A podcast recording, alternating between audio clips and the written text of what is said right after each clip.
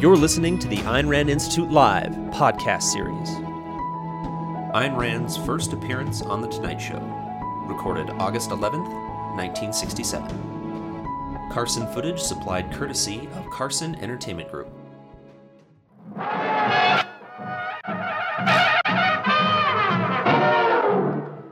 My next guest is uh, here for her first visit on this show. She is uh, probably one of the most intense, uh, outspoken, perhaps one of the most intellectual voices in America today. Uh, her books, The Fountainhead, which was made into a motion picture, and Atlas Shrugged, have sold millions of copies. And uh, some people say that her objectivism, objectivist newsletter is one of the more vital publications in the world today. This is her new book called Capitalism, The Unknown Ideal. I think you will find her most unusual and most controversial. Would you welcome, please, Miss Ayn Rand?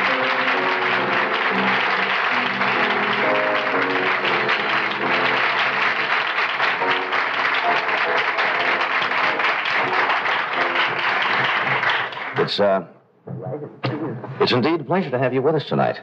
I'm delighted to be here. I know that you probably don't appear on many shows of this nature. It's kind of a, a crazy entertainment show generally, although we do like to sit down occasionally and, uh, and get some views of people that are important in the world today. Well, I don't uh, disapprove of entertainment. In fact, I've been watching you many times. I'm very, very happy. Um, we'll talk about this uh, later on. I I know it's very difficult to state any philosophical principles like objectivism in a, in a short period of time or to condense it. But Quite. can you give us some basic idea of objectivism and the, the principles of philosophy that you believe in? All right, now I'll make it very brief with the understanding that anyone who really is interested would look it up in my books, particularly in Atlas Shrugged, because otherwise I can't give long discourse and proof here. So just as mentioning the highlights. The basic principle of objectivism is that man must be guided exclusively by reason. Reason is the faculty that identifies and integrates the material provided by his senses. That's a formal definition. That reason is man's only tool of knowledge, his only guide to action, and his only guide to the choice of values. As a consequence of that, man's proper ethics or morality is a morality of rational self interest, which means that every man has a right to exist for his own sake, and he must not sacrifice himself to others or sacrifice others to himself. That the achievement of his own rational happiness is the highest moral purpose of his life. As a consequence of that, the only system, the only political system which expresses this morality is the system of laissez-faire capitalism, by which I mean full, unregulated, uncontrolled capitalism, a system based on the recognition of individual rights, including property rights, in which all property is owned by private individuals. Uh, the principle which ties morality to politics is the principle that no man has the right to initiate physical force, violence, compulsion against other men. Men have certainly the right of self-defense, but no man, no group of men, that includes the government, has the right to initiate force and to force a man to act against his own judgment. Now, this is the essence of the philosophy, but if you want me to illustrate what it means, it means that very beautiful song which we just heard, which was sung magnificently, only in reverse. It means that man, if he chooses his ideals rationally, can and must achieve them. Here on earth, in reality, that there are no unreachable heights for men, there are no unwritable goals, uh, wrongs. Uh, in other words, I approve enormously of that which makes people like the song, but I don't approve of its content. I say man can be happy, can achieve the ideal here and on earth. Things with uh, Mr. Tonight. Uh, your objectivism is, in a way, of course, why there's so much controversy, is that it is almost contrary to, I guess, the cultural beliefs as people have been brought up, true, as to sacrifice the good of your fellow men and uh, not to have the self egoism, uh, and self-sacrifice, as you call it. Not almost contrary, the exact opposite. And you're saying that man should first serve his own self-interests and be interested in himself first. I wouldn't say first. I would say only. But you will have to explain this. Other men can be of interest to an individual if they represent values, moral values. You serve your own interest best by finding, associating with, working with the right kind of people. Therefore, other people can be a value, a great value to a man, but only when and if they correspond to his moral ideas, not otherwise. In other words, man does not have to serve anyone except himself, but he does, in effect, serve others when their interests and their values agree. Now, you say you said um, serve yourself. I think you said that the when you, you discuss values quite, quite frequently and why men need values and how they get their values, because you say man comes into the world without any preset notion of values or concepts and learns. Why is it that we were discussing youngsters this afternoon that you find very young children who are by nature selfish? Young children are completely self-oriented. Now, do they learn that, or is that something that is inherent in the in the very young that they are completely self-oriented? Uh, well, I think that's inherent in everything that's living. It's inherent in any living entity, an entity which was not concerned with itself, or, to put it better, an entity that did not value itself would not exist for very long. But now, children are below uh, the understanding of the issues. They, in effect, do not yet have a choice. It is when children begin to speak, when they begin to acquire ideas, that their choice begins.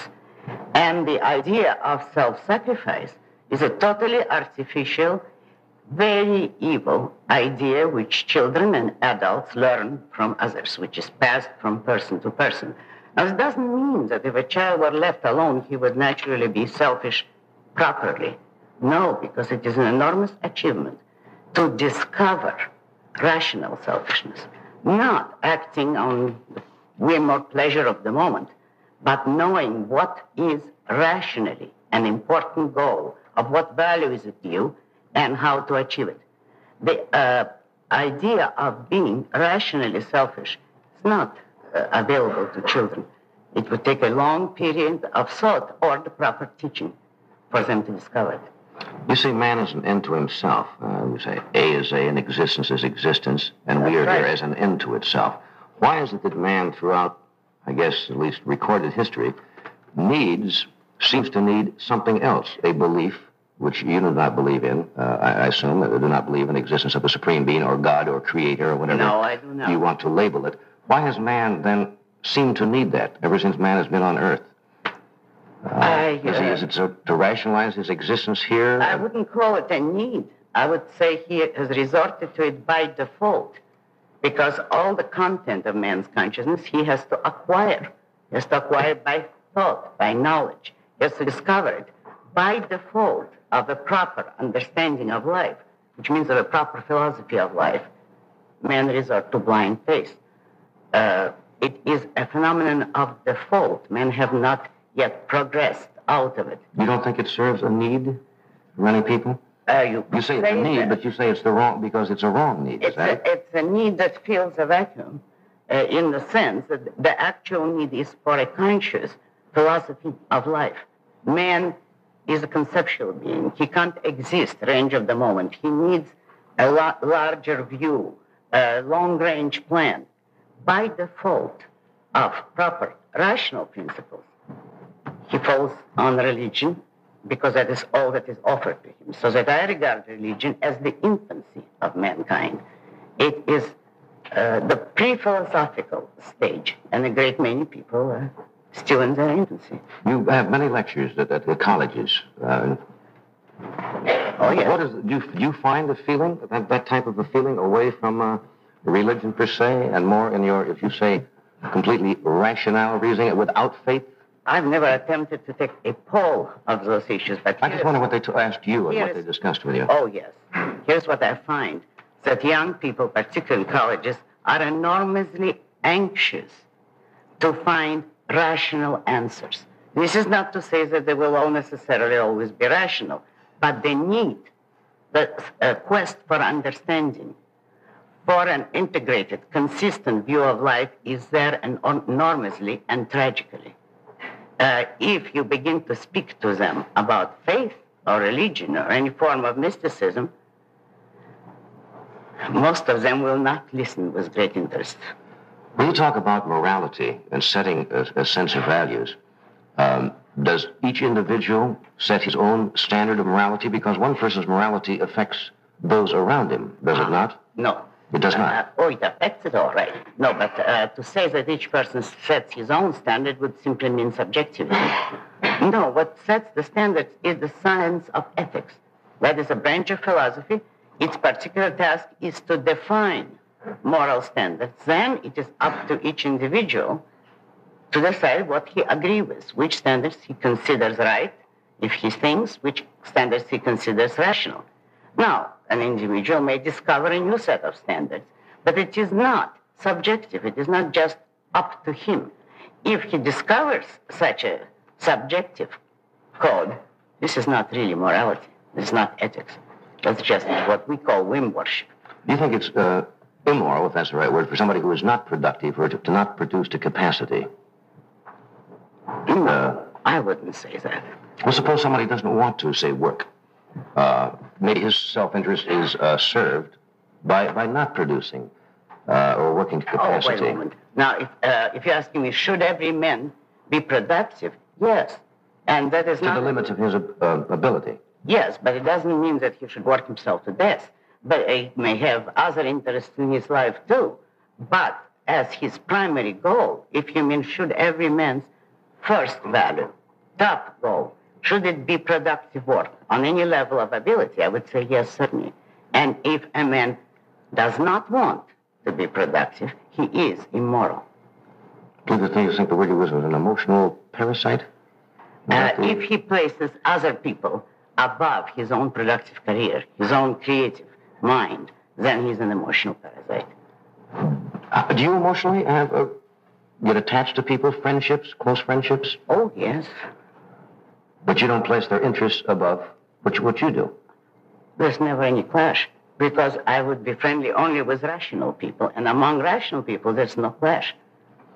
We'll be right back. Back with uh, Ayn Rand now. Ed, did you say you wished to ask something? I was just wondering, in our culture, uh, it seems that uh, everything springs from fam- the family relationship, the little tiny individual groups of husband, wife, child, or whatever. How does that grouping fit in with your philosophy? In other words, how do you share? Optionally. As a, optionally, I don't think that uh, the family is the necessary uh, unit of society, but I think it's precisely independent individuals that would make the best husbands and wife. Uh, if they share the same values, the same interests, uh, they would form the proper kind of unions that would be the lasting unions. But I would never maintain that a fam- uh, family is an obligation on the individual. If a man cares to marry, that is fine, or a woman, if not, it's fine also, provided they have rational reasons for their choice. What are the greatest hangups you find that young people have today? I suppose guilt, anxiety uh, would be. A, there's a fly buzzing around here. Maybe it's protesting. Protest. Uh, you find a lot of uh, anxieties? That's a word that is used very often by psychotherapists today. Anxiety, Yes. fears, guilt. It's above all confusion, and consequently, and very often unearned guilt. Some of it is earned, all right, if people consciously do what they know to be wrong. But the more tragic thing is unearned guilt.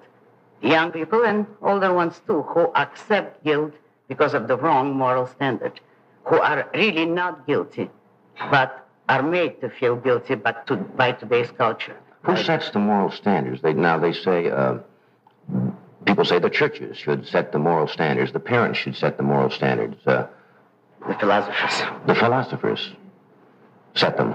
properly. Now you say who should? Uh, historically, yes, the churches set them for much too long and with disastrous consequences. Uh, but uh, if you ask me who should, philosophers. And are they? And does it seem Not as be- they stand today, no. No, as they would be But not all philosophers have the same uh, judgments, do they? No. And therefore, what is the arbitrary reason? Well, it has to come down to the individual again. Uh, each individual has to decide what he concludes is right. But then, how will determine who is objectively right?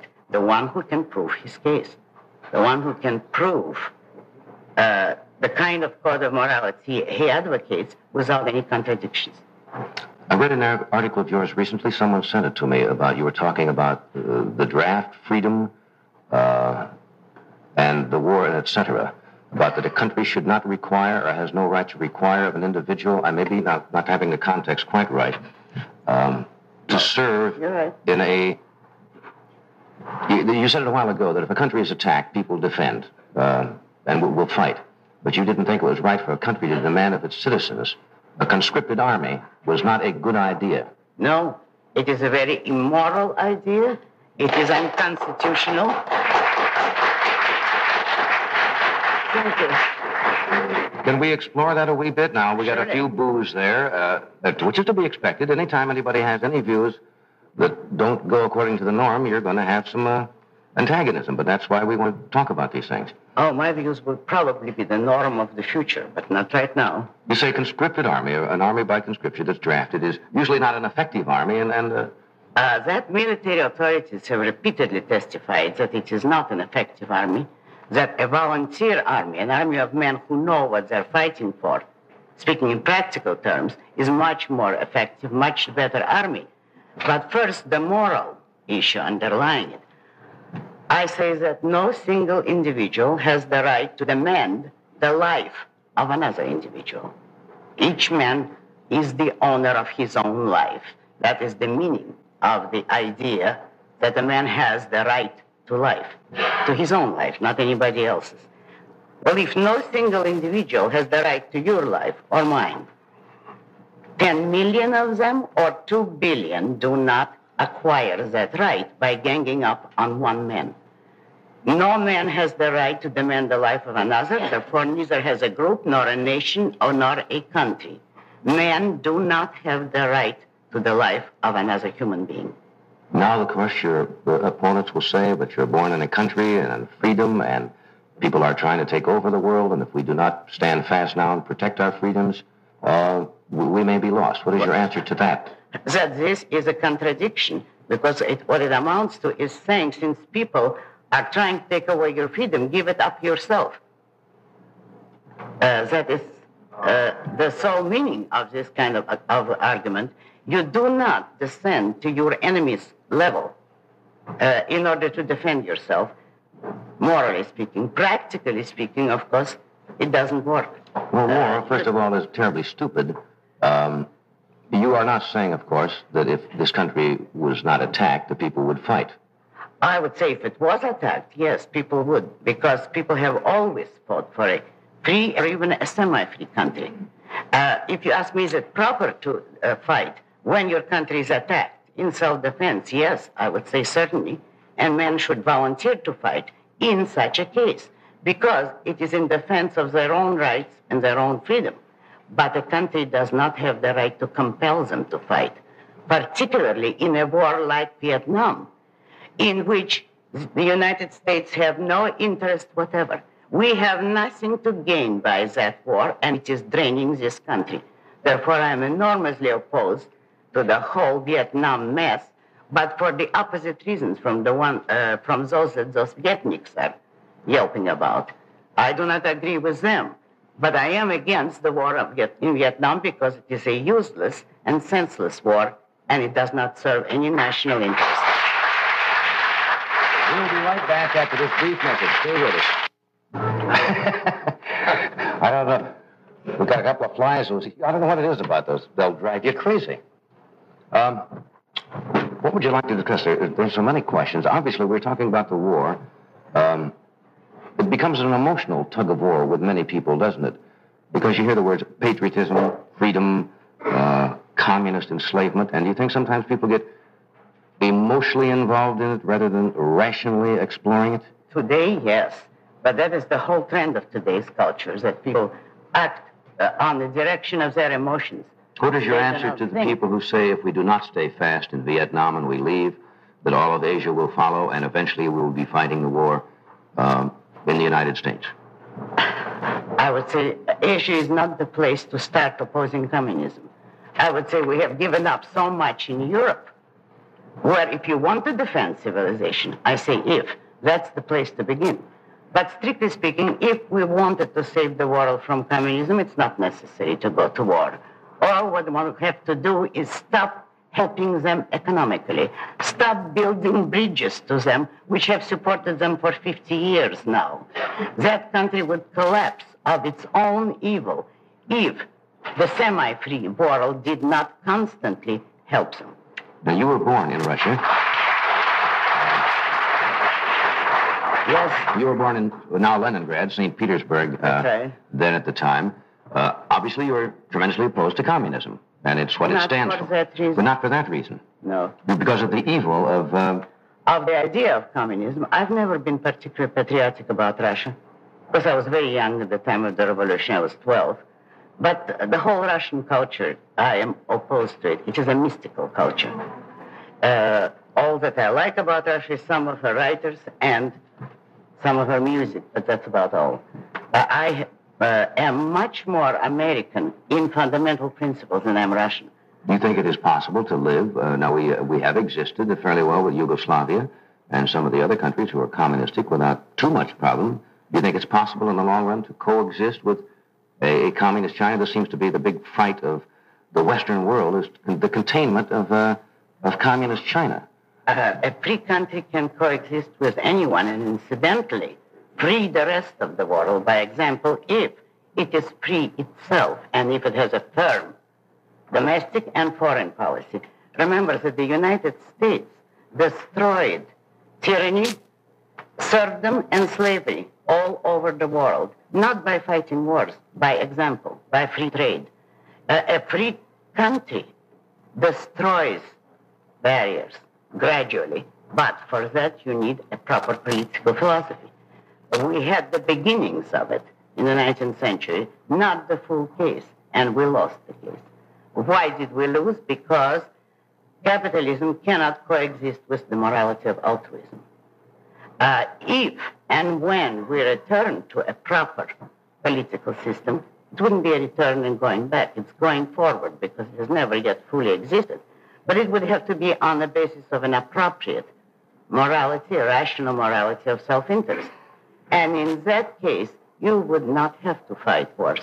Because I'll, uh, I'll call this to your attention. The 19th century was the most peaceful period in history.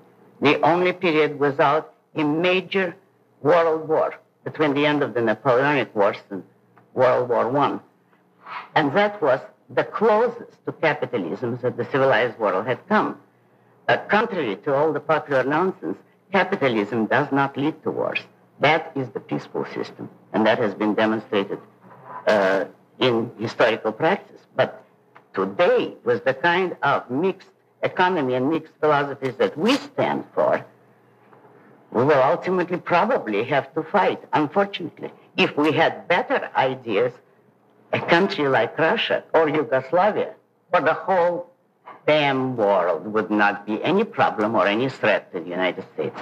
Do you think that day is going to, uh, to come? We don't seem to be getting too much smarter. Nobody uh, in, can in our. predict the immediate future. I don't know. Men have free will. It is possible. I don't see any large scale sign of it yet. But on the other hand, America is the one country which uh, could not collapse to statism. It's contrary to this whole past and all its basic premises, whereas, whereas Europe always was statist. I don't believe that America could go statist, though what kind of trouble we would get into on the way to liberation, I don't know. Thank you. We're going to take station identification. We'll be right back.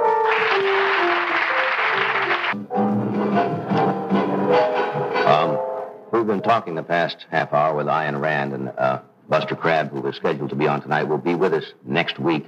Uh, we got talking here, and uh, I think everybody wanted to hear what you had to say. Now, a lot of people probably do not agree with a lot of your views, and uh, when Miss Rand agreed to appear on the show, she only asked one thing. She says, he, he won't attack me. And I said, no, I wouldn't do that because I don't think it's a good idea to invite a guest on the show and then take issue with their views or to bring somebody else on with opposing views and have them sit and yell at each other for half an hour. I'd much rather have you here and express your philosophy. And uh, other times we've had other people on the show who may have opposing views, but I think it makes for a much easier show and people get more information from it that way. Oh, of course. I couldn't agree with you more. Um, this is your this is your magazine called the uh, Objectivist, which does uh, explain. When we only briefly touched into your philosophy tonight. If anyone wants full proof or greater discussion, this is where they will find it in the magazine of which I am co-editor with Nathaniel Branden, The Objectivist. Why is it that people, we talked about, uh, you said that you, you were an atheist, and uh, why does that word bring up such violent reaction from people? I think mainly by surprise. You say, I'm an atheist and I don't believe in a creator, and they're not quite willing to. Uh... I don't, I've never found many people who did believe in God, but the idea of declaring yourself to be an atheist frightens them. Really? That's going on record, huh? That's my impression of people. That Also, I must say, I'm, I don't have, uh, I don't associate with religious people. Not too much. Really? Well, not intimately, therefore I would not know what. Uh, Don't you find you find some religious people who are, are, are intellectual?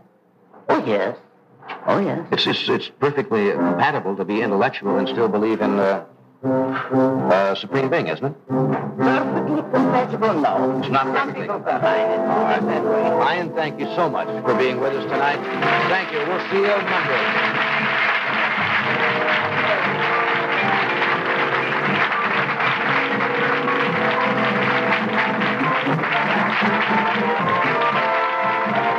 This program was pre-recorded. Thanks for listening to the Ayn Rand Institute Live podcast. Subscribe on iTunes, Stitcher, or wherever you listen. You can also find us on YouTube. If you like this content, please share or leave us a review. For more information, go to aynrand.org.